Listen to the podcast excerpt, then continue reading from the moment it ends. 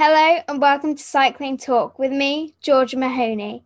Today I'm joined by Scottish mountain bike rider Isla Short. Thank you for joining me today, Isla. Thanks for having me. Can you tell me a bit about how you got into cycling? Yeah, so I have been racing bikes since I was about 13 or 14.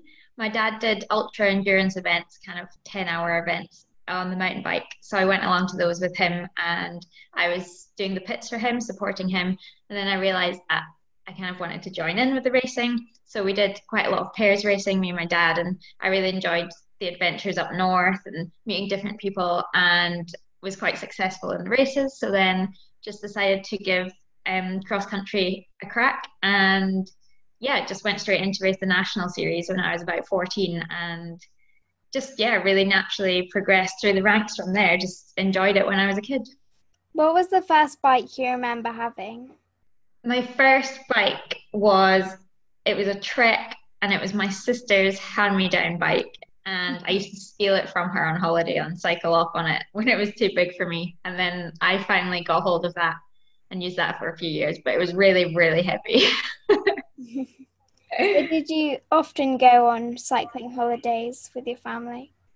Yeah, so I grew up riding bikes almost every weekend, and all of our holidays were super outdoorsy. We uh, cycle toured through France and Germany. We had a triplet and a tandem because I have two two older sisters, so that was quite interesting. And then, yeah, I never did kind of the normal um, kids' holidays like Disneyland or Center Parcs, and I always felt like I was missing out at the time. But now I'm really grateful because we went on so many cool adventures on the bikes. Yeah. Do you remember your first race? I do. My first race was at the kids SXC at Drumlanrig, and I must have been so I kind of dabbled a little bit when I was really young, and then went away from it. And this race, I think I must have been about eight or nine, and it was pouring with rain, and I think the race was ten minutes long, and I didn't even finish the race because. I didn't want to be there. My, my dad had dragged me there, and I was wearing the wrong clothes, and my trousers got caught in my uh, drivetrain. and yeah, it wasn't a very positive start.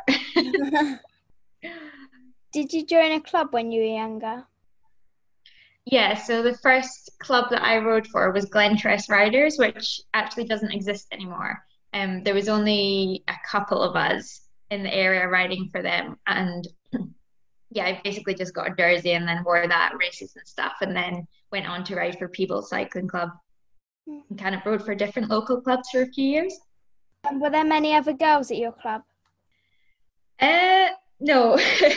the when I was in Glentress Riders, there was definitely I didn't really have any other female friends to ride with. I just rode with my dad. And then when I joined Peebles Cycling Club, that was when I started to meet other girls and I started going to school there as well. So that was really nice because because it's such a popular place to go cycling anyway. Everyone rode bikes and a lot more girls rode bikes. Mm. So I think that's been a really nice place to grow up and and progress as a bike rider and become a professional because you get encouragement from riding with girls that way, but it can be quite hard to find sometimes. Yeah. What disciplines did you ride as a child? So I would ride mostly on the road when I was very young with my parents on the back of the tandem or the triplet. And then when I first started racing, it was on the mountain bike cross country. And then I also did cyclocross. I started that when I was about the same age, about 14. And then I've kind of done a little bit of road racing, but um, not not nothing at like a high level really. I don't I don't enjoy racing on the road really. Anything off road is is my thing. yeah. Why do you think you chose mountain biking?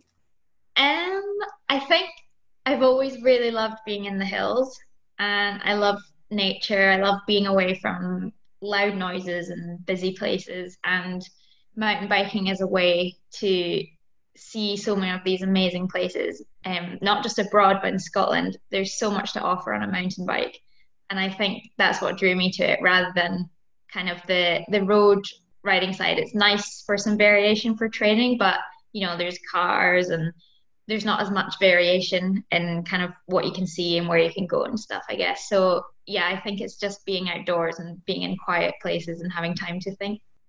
Did you do any other sports? I did a few different sports. I did ballet, I did gymnastics, I did athletics, but according to my parents, I was really naughty at all the classes. So I was obviously not interested in anything. So I think I was just waiting to find my sport, which was cycling, because it is the first sport that I've really um, engaged with properly and really enjoyed doing. Yeah. When did you first race nationally? My first national season of racing was actually my first proper year of racing. I didn't just do the Scottish races, I just decided to race the national UK races because my best friend at the time was also racing them. Um, so that was 2011, and I was a second year, no, I was a first year youth, I think. So about 14, um, yeah, 14 turning 15. And yeah, I had, I didn't know who anyone was. I had no idea really what I was doing. Um, and I remember at the end of that year, I ended up being in the lead a national race and then I twisted my handlebars because I fell off and I didn't know how to fix them. So I had to just walk to the pits and I finished 13th in that race, which is my worst one of the year, which was a shame. How did you find the progress to international racing? For me, it was quite an organic process because I never had a long term goal of being professional or racing internationally. It kind of just kept racing and I'd do a bit better and then I'd get selected for a different race. And then in 2012, I was selected for the European Youth Champs as Team Scotland. And that was my first experience of kind of the world class level of racing, I suppose. Um, and I got absolutely thrashed at that race. I mm-hmm. couldn't ride a bike technically very well because I hadn't come into mountain biking until relatively late. So I missed out on a lot of the skills stuff that kids do now and yeah but that was really cool to see what you know a professional setup was like and what the level was. And i think that was the race that i decided i think i did want to do to um, take it as far as i could. And then yeah I, uh, the year after that i raced my first world cup. And yeah again didn't really know anyone. And then finished fifth. And i think i was like oh i'm quite good at this maybe I, i'll keep going and see what happens so yeah, it was just really organic and nothing was forced, and it was it was a really nice way to enter international racing. Yeah, the international races always look like a really good weekend and really good place to watch.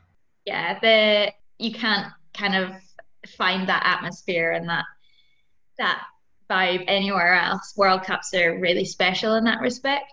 Um, the crowds are amazing. Just the the number of people there on the sidelines. And you always find wherever you are, there's people cheering for you. It doesn't matter what country you're in. A lot of people really like the Scots, which is quite nice, although everyone calls me Isla. but I can always hear my name Isla in the crowd. But that's really nice. And yeah, it's just really special. They always have a heartbeat on the start line at World Cups as well, which is mega stressful. It's just like in the speakers, yeah. really loud. But yeah, it's really it's really cool. What's what is it actually like riding for GB and being in some of the most beautiful places in the world? It's pretty awesome.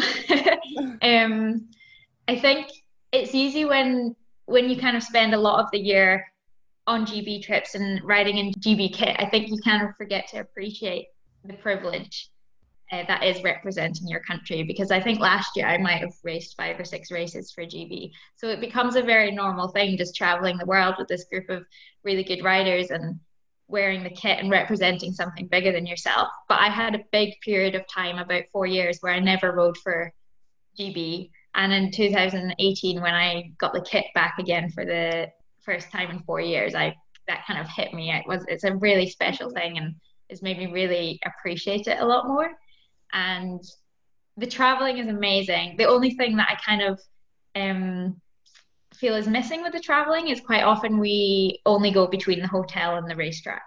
There's not a lot of time to explore the area, which I think um, is a bit of a shame because I like I've been to Canada, but I've not really seen Canada. But I think the more kind of control I have like over like when I go and stuff, like I can kind of do stuff for myself. So yeah, it's good. Yeah. Were you part of the Olympic development squad? Um, when I was younger. Yeah. No, I wasn't actually. I only joined GB in 2018 when I was 22. 22? Yep. Um, I was part of the Scottish cycling program uh, right from when I was 14 up until then, and still am on the Scottish program. And I kind of felt like it, the Scottish program fitted my kind of method a little bit better in terms of at the time you had to live in Manchester to be on the Olympic development program. And that wasn't really for me. I love Scotland. I'm very patriotic. And I've also um, been studying as well. So it kind of fitted more for me to stay in the Scottish cycling setup. But now, because I'm a senior, there's a bit more freedom. Um, I can now be on both programs and get support from both, which is really nice because the British cycling support is so invaluable to like my progression as a bike rider. I think it's um I think it's easy to think that you have to be on, you know, the British cycling program from when you're a kid to, in order to make it as a professional rider, but that's not the case. Um, and I think it's like important for people to kind of realize that there's lots of different pathways to becoming a professional bike rider, and British cycling is just one of those. Yeah. So you've suffered from a few major injuries. Can you tell us a bit about those? Yeah. So I my first kind of serious injury was in 2013 when I was 16 when I was hit by a car and I fractured my spine and broke my collarbone and that was kind of the fractures in my spine were unstable at, at first but then I didn't need surgery on them and they healed after two months which was a big relief and then that uh, that accident was kind of physically I recovered after two, three months, but then emotionally I found it really hard for a long time. It really affected my technical riding. I was really scared of just falling off and hurting myself again. Um, and that took me probably, well, I still now, I'm a lot better than I used to be, but I still have to take my time and stuff sometimes and, and learn to trust myself properly. And then obviously that was compounded by a second spinal fracture in 2015 when I was out at Lenzerheide World Cup. I just there was only one feature on the track that I hadn't done, and it was this big drop. And I was so adamant I was going to do it. And I remember saying the morning I did it, I said, I don't care if I break my bones, I'm going to do this drop. and then I went and I broke my spine and my collarbone again. um, yeah, which was really sucky because you know, I'd already done those injuries and but in a way it was kind of nice because I knew that I would recover from them because I had before. And um yeah, that was difficult because kind of set me back again with my technical riding and I was emotional like emotionally quite hard. Doing that doing that kind of injury twice was hard. But which which side did you break your collarbone? Uh, the first time it was my left side, and the second time it was my right side. Oh no! so I have both, and I have a big plate in my right side and a good scar because I had surgery on that one. did um did these injuries affect your mental health? Yeah, the first one, the first one especially, um, it kind of it was a strange one because when did it happen? 2013, and it kind of manifested itself. Um, it didn't really surface for a few years, and then in 2015, I was diagnosed with depression. Um, after kind of chatting through with psychologists and stuff about that, I kind of realized a lot of that was to with the car accident, um, and just the impact that had on day like day to day life for me. And then that was that was kind of hard because whilst kind of suffering from depression, that's when the second accident happened. So it was quite a rough few years for me as an under 20 under 23 rider. I really struggled to um, kind of get the best out myself as a racer because I had all this stuff going on in the background. Um, but thankfully, I'm kind of through all that now. Who supported you through that? The, so mainly Scottish cycling um, practitioners on the Scottish Institute of, Institute of Sport gave me a lot of support through that. I'm coached by Paul Newnham, who's the Scottish cycling mountain bike coach, and he was really, really helpful through that. And I managed to get psychologist support and physio and all the necessary stuff kind of to get through it. And I was really lucky to be on a so I was riding for my first professional team the second accident I had and when I was um, suffering with my mental health and stuff. And my team manager on that team was really understanding. And I think that can sometimes not be the case. So I was really, really grateful for that. And then, yeah, I just had a group of people around me, particularly around Scottish cycling, who didn't give up on me as a bike rider because of that, which was amazing because I didn't really race properly for like, well, I had a whole year where I didn't really race any World Cups and stuff, and it was really nice to have a team behind me who knew it was okay and that it would get back to normal. Yeah. How did you regain your fitness and your technical ability? So the fitness thing kind of just came quite easy. Training for me has always been super simple. I love I love pushing my body to the limits and I love getting fitter. So I've never I've never struggled with that aspect of training. I really probably like my favorite bit of racing, I guess. And then the technical stuff, I just for a long time I tried to force the technical riding and I would get myself, you know, really upset crying at features and frustrated with myself and putting pressure on myself. And it took me a while to realize that that's not actually useful.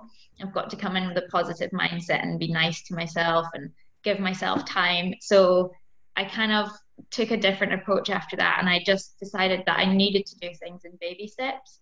And that's I'm still do everything in baby steps because I actually think that's the best way to learn anyway. But it would just be a case of riding my mountain bike as much as possible and riding new courses at races and but also not getting not getting too stressed about race tracks and I, I kind of my new thing is if I get to a racetrack and I'm worried about a section or I'm you know I'm scared every time I ride it, then I generally don't ride it in the race because if you're scared when you're in practice and you're fresh, you're probably when your heart rate's 190 and your lap four is going to be even more risky. So yeah, just making sensible decisions and trusting in myself because I've ridden some pretty techy stuff now. So I, when I go somewhere new, I always try and think about something similar that I've ridden, and that usually helps. And riding with people who are better than you is always as well because it pushes you on. Yeah. I've recently watched your um, video on food anxiety. Please, can you tell us a bit about that? Yeah, so basically, I I kind of had a lot of conversations with other female writers, and not to say that male writers don't experience a similar thing. I just have never had an open conversation with with a male writer, but I'd had lots of conversations with other girls about about food and about girls not being comfortable in their own bodies and um, getting stressed and not eating enough and not understanding that food is fuel. And I went through something quite similar the year I was qualifying for Commonwealth Games. And just got really obsessive with it and um, tried to be really controlling with it. And I, I just decided after all these conversations I had that I just really think that there needs to be more discussion about about food and about the female body in sport and about our relationship with food.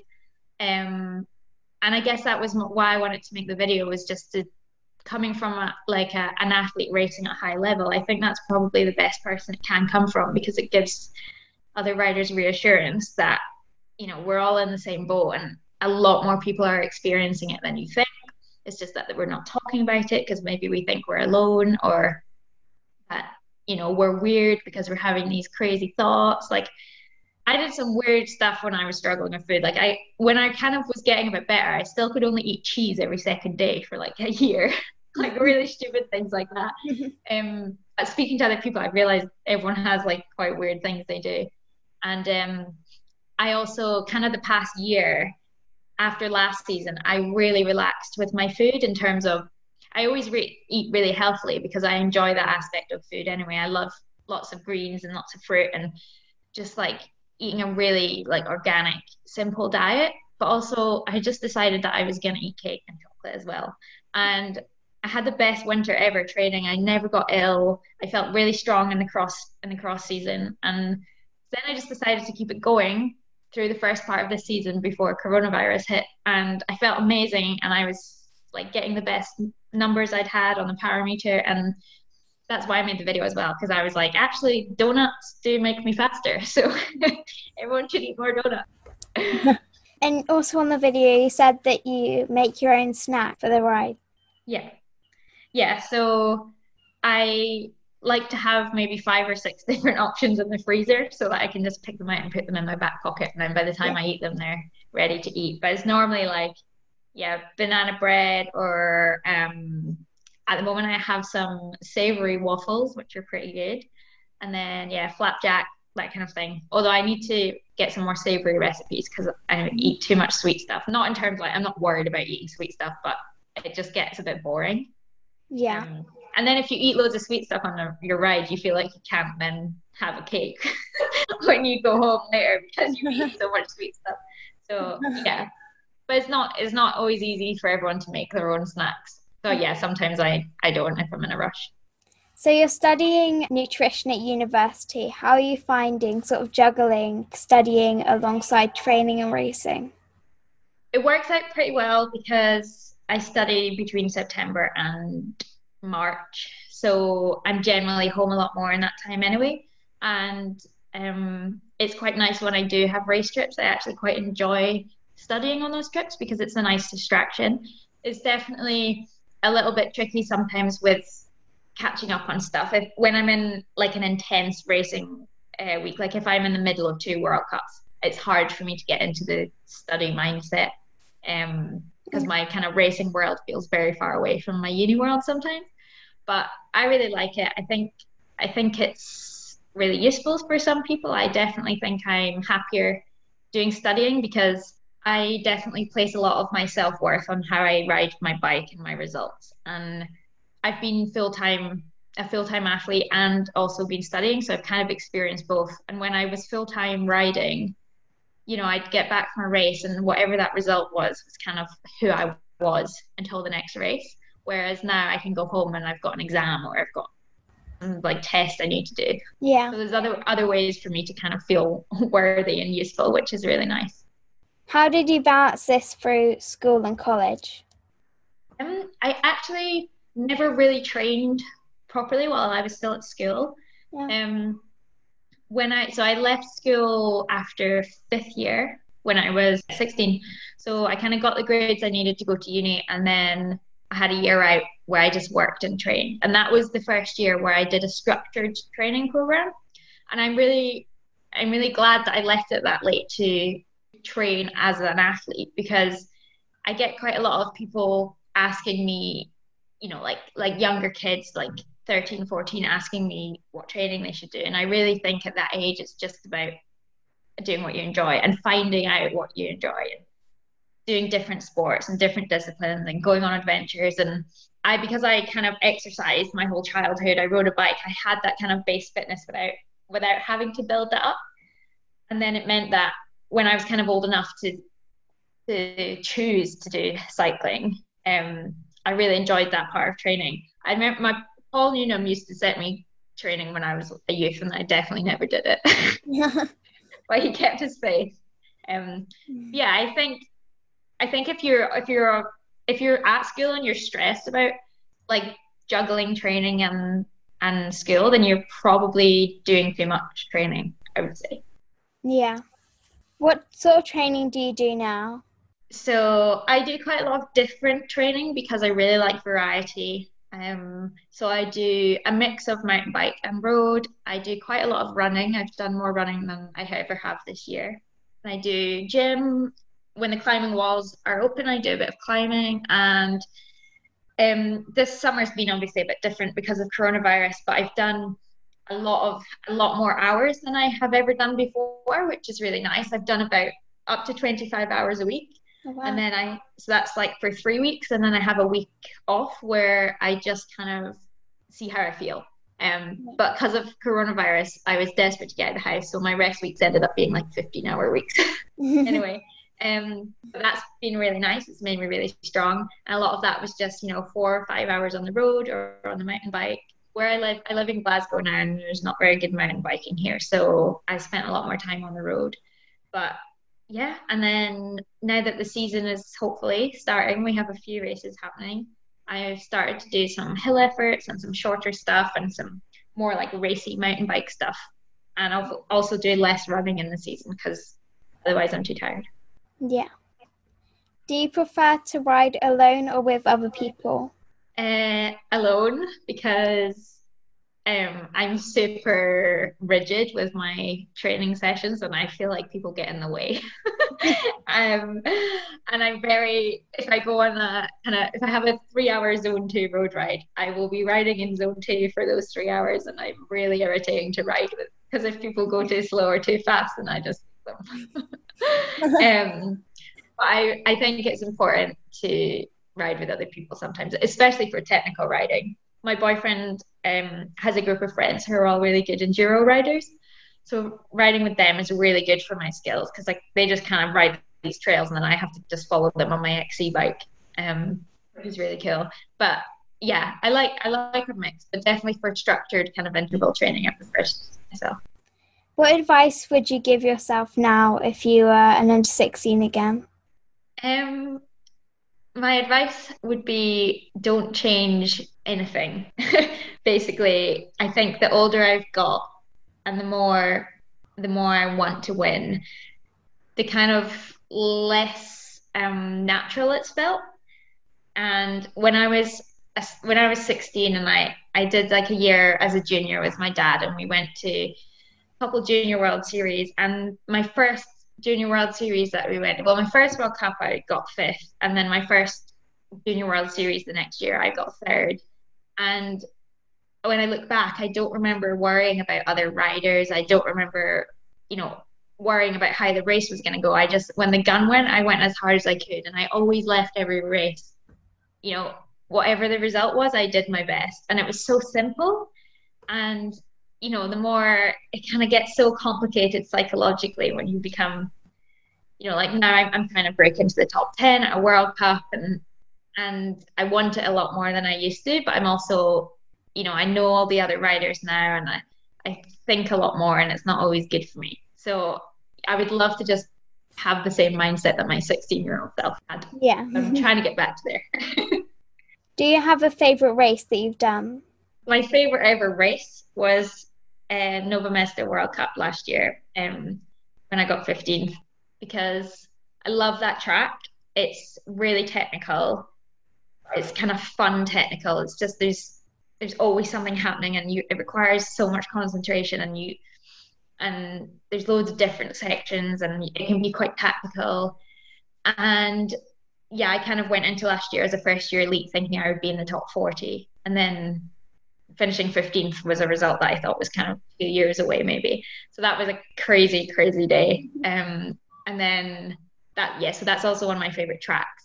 And then my other favorite track is uh, Lenzerheide World Cup, which is probably because I've had quite a few different um, experiences there. Obviously, I fractured my spine there. But then the year after I did that, I went back and got um, like a career best under 23 result All right. at the time. And then last year I also got an elite career best when I was 14. So I've had really good races there and also quite bad times there, but I'm quite sentimental about that place. yeah. Do you prefer to have one of the more technical courses or one of the more sort of power driven courses? I would have said before last year that I was better on like hilly, less technical courses, but both my best performances were on the technical, less hilly courses last year. So to be honest, I don't mind. I I like to think that I'm probably like an all rounder now in terms of I can go well on any course, but I definitely prefer. I need there to be hills because I like going uphill. Um, and I like the technical stuff as long as it's not. I don't really like courses that have like a hard packed track and then this massive feature. I prefer it when it's kind of like rocky and rooty and like concentrating technical rather than yeah. like, oh my god, that's really scary technical. Yeah. it must have been nice for you to go back and get a great result after what happened. Yeah, it's a it's a weird one that because I guess this is another reason why being a 16 year old was nice because all the tracks were new and I had no memories on them. But when you have a because the World Cup tracks are generally the same every year, you can go from one year having the worst race ever to the next year having the best. But it's hard to go back to a track knowing you had a bad race or knowing you had a big crash. But I think that's kind of all part of the mental side of racing. It's just like putting that stuff to the side and focusing on the race. Yeah. Where's your favourite place to ride, like just for fun? Honestly, the Tweed Valley in Scotland. because I'm very biased um, because I I lived there from 2012 to last year, and I kind of that's where I did a lot of my training. Um, but there's the variety of trails and the density of trails in the Tweed Valley is like nowhere else. And you can ride. I could do. I made this hundred kilometer mountain bike route, and it takes in like all the best trails in the Tweed oh, Valley. Wow. You, don't cross the same path twice. There's just so much riding. Um, and there's like 3,000 meters of climbing as well. So it's like, it's crazy. Um, and yeah, there's something for everyone there. There's, I've done so much riding on the kind of enduro stuff. So I'm kind of better at that than the trail center stuff. But yeah, you've got Glentress for beginners and yeah, more kind of built up stuff. And then there's been an EWS there. So there's really techy tracks and it's just a nice place to be. It's just a really nice vibe. That sounds really cool. I think I'd really like to go there sometime. Have you never been? No. I, oh I live um, in Devon, so I'm like right down the bottom. So I've never been. I don't think I've ever been past Wales, really, or London. Oh my gosh! Well, you definitely need to go on a trip to the Tweed Valley. Yeah, I better put that on my checklist for the next yeah. five years or so. Is there somewhere that you'd really like to ride in the future? There's quite a lot of places. Um, I would really like to go and ride the Colorado Trail in America. My boyfriend did it last year, and we have a plan to tour it um, when I retire, whenever that is. And I think because I've only been to America once for a race last year, and I didn't really like the place. I know everyone talks about Colorado and how good the, the mountain biking is there. So I'd really like to go back and kind of rectify my view of mountain biking there. Um, uh, yeah, there's loads of places. I think I'd love to go to um, Whistler because I know it gets hyped up a lot. Every time I, I say to someone, is it as good as everyone thinks it is? They're like, yes. so I'd love to go there and I'd love to do some kind of like more mountainous stuff in the hills. In Scotland, we have loads of really good mountain bike, natural mountain biking in the wilderness, I guess, and that's really nice as well. So I'd love to do more of that. Who's your favorite current rider?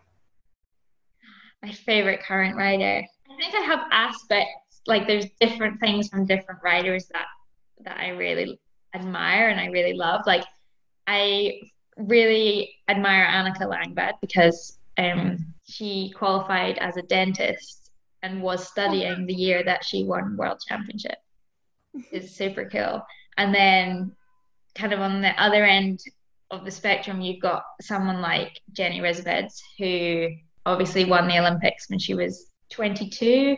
and struggled a lot with her mental health. And yeah, I just think, you know, when you think about how bad your problems might be with a sport or if I'm having a bad day or whatever, I think about what she went through and how she, you know, you achieve your lifelong dream when you're 22. Like, what do you do? Um, yeah, and then yeah, I like I, I like a lot of different writers. I love Jolanda Neff because she is so ballsy and she just goes out there like every single race and just like goes as hard as she can. Um, yeah, I don't have a particular rider, and I'm I'm what's cool is I'm learning. You know, these riders are still inspirations to me, but sometimes I might find myself with one of them in a race. Yeah. And that's super cool for me because it's like I can learn from them firsthand rather than just seeing them, you know, on Red Bull TV or whatever. And that's new for me. Yeah. That's really cool. Yeah, I think I sort of feel a bit the same sometimes. Like when I see that somebody's ready to start chatting with me, I get so nervous because they're like my big inspirations, and then I'm about to just talk to them. It's really oh, it's a really cool thing you're doing though. It's such a good way to like talk to people about cycling because cycling's awesome. Thank you. Who's your favorite rider of all time? Probably Gunn-Rita Dahle. The races that she did, like she was very good at marathon, which is something that I am d- going to do more of, um, and really want. To, I really want to win marathon world champs and stuff as well. And she also, you know, she had a kid and then came back into the sport and you get kind of a lot of riders older riders who retire but don't really retire and they kind of spend a few years not kind of not doing as good as they did or whatever whereas she Gunn-Rita literally won a World Cup the year she retired, which I think is is so cool. She was 44, I think, when she won the World Cup. Um, and yeah, I just think she's, you know, when you when I feel stressed about not achieving what I want to achieve or not being where I want to be, I'm like, I am 23 and she won a World Cup when she was 40. Like, yeah. Calm down. so yeah, she's a super cool lady. Obviously, the mountain bike season has been really affected this year. How do you feel about races starting so late in the year, and how have you prepared for that? Yeah, it's been weird and it's been up and down, I think, for everyone. From a, it's hard as well because professional sport and racing is such a tiny little bubble that I've almost felt it's been hard to kind of the struggle has felt hard because I feel like I shouldn't be struggling in a way because it's like it's just racing, but it also is my world. So um it kind of worked out well for me in a way because I had a operation on my throat in March and I was not due to race until May anyway. So that was kind of nice because it gave myself time to recover properly and not stress too much about getting back on form. And then obviously, yeah, when stuff kept getting cancelled, it, it was quite stressful because a lot of riders just said, okay, I'm just going to take some time off now and then get back into training in like a month or whatever. And I never did that. I was super like, oh, well, I've already had this off. I need to train, train, train. So I've trained really and like really intensely focused for a few months, which has been great. But I also, you know, races have been cancelled all over the place. So emotionally, it's like it's been quite hard. Um, like training's sort of been my sanity because it's the only thing that has felt normal. But at the same time, mm. um, I struggle to take time off. So I think I probably should have been a bit kinder to myself and done that. But um, it's yeah, I had my first race last week or a week and a half ago, and um, it's weird going to a race and nobody really the, the result is like not really relevant and it's weird for because all the riders have been in a different position. Like we've been very lucky that we can train out. We've been able to train outside the whole time. So it's really yeah, it's really difficult, and I don't. It's hard because I've not seen many riders, and I've not spoken to many riders about how they're dealing with it, and um, yeah, it's just been it's hard to know how to train and whether I need to like try and be on my best form for if world championships happen in October and stuff. But you just have to take each race as it comes. And right now, I'm going to Switzerland on Thursday for two races. So, you know, I just think, okay, these races are happening, and then we'll kind of come back and see where we're after that and try and just. Ex- I've tried to try to do some more adventures and just been a bit more relaxed and that's been really nice because I have done a lot more things I would never get to do because I'm normally away at this time of year. How did you get on in the on that first race?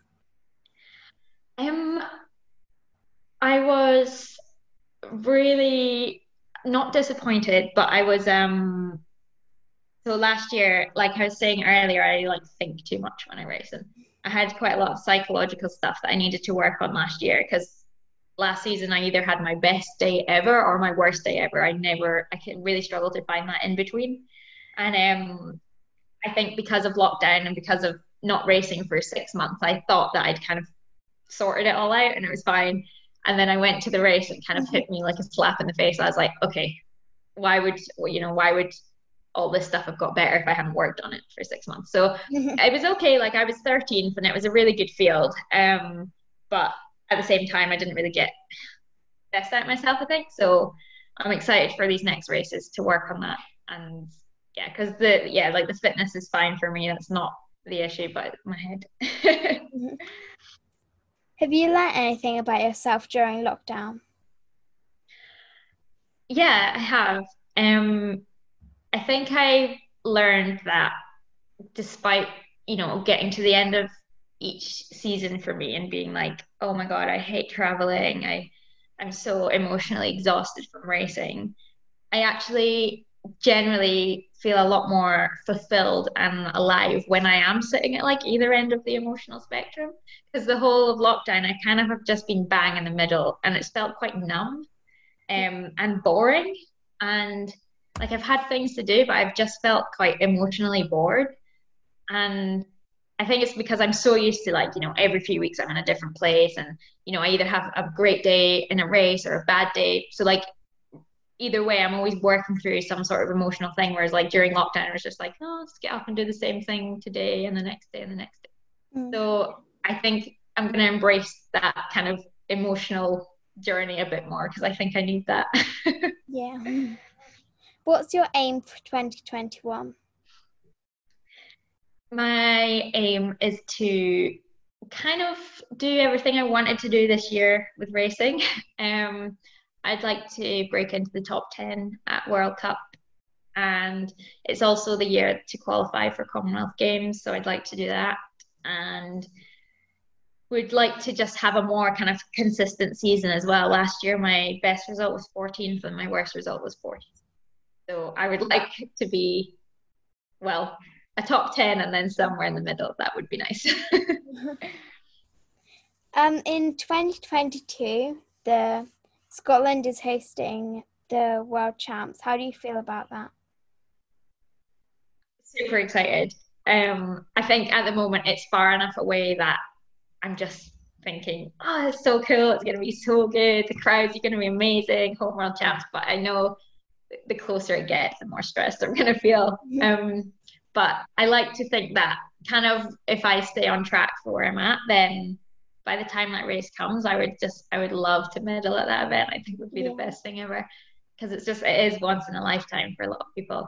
But I remember, do you know Reece Wilson, the downhiller? Yeah. So I remember I found out about it and um, I put it up on my Instagram and he texted me saying, Whoa, are you serious? And then I was like, Yeah. And then he sent me another text being like, I just realized how stressful this is going to feel for us. And I was like, Yeah, it's going to be horrible. but it's super cool. I'm really excited. Yeah. Where do you see yourself in five years' time? In five years' time, I would like to have won a World Cup and maybe have a stripy jersey. We'll see. And I will hopefully have finished my degree by then as well. That would be nice. And I'd like to, well, I'll be 28. So I'd like to be a full time bike racer at the front of bike races. So you've got five minutes before you head down to the start of a race. What's on your playlist to get you motivated? Okay, so at the moment, I'm listening to a lot of Machine Gun Kelly, which is he's a rap singer, but he also has this kind of like side hustle thing, which is not rap. It's kind of like Blink 182 type stuff, rocky pop stuff. Yeah. And I really like that. That's really good. And then I also like really bad dance music kind of stuff, like um, Alan Walker. All of his songs, like "Faded," that's the ultimate warm-up song. that song. um, yeah, so good. um, so yeah, I like quite like just like really like good vibe stuff and um, positive stuff. I was list- I listened to the podcast you did with Cami Mason and some of his warm up music. I'm like, I would never warm up to that. but everyone has their own their own way.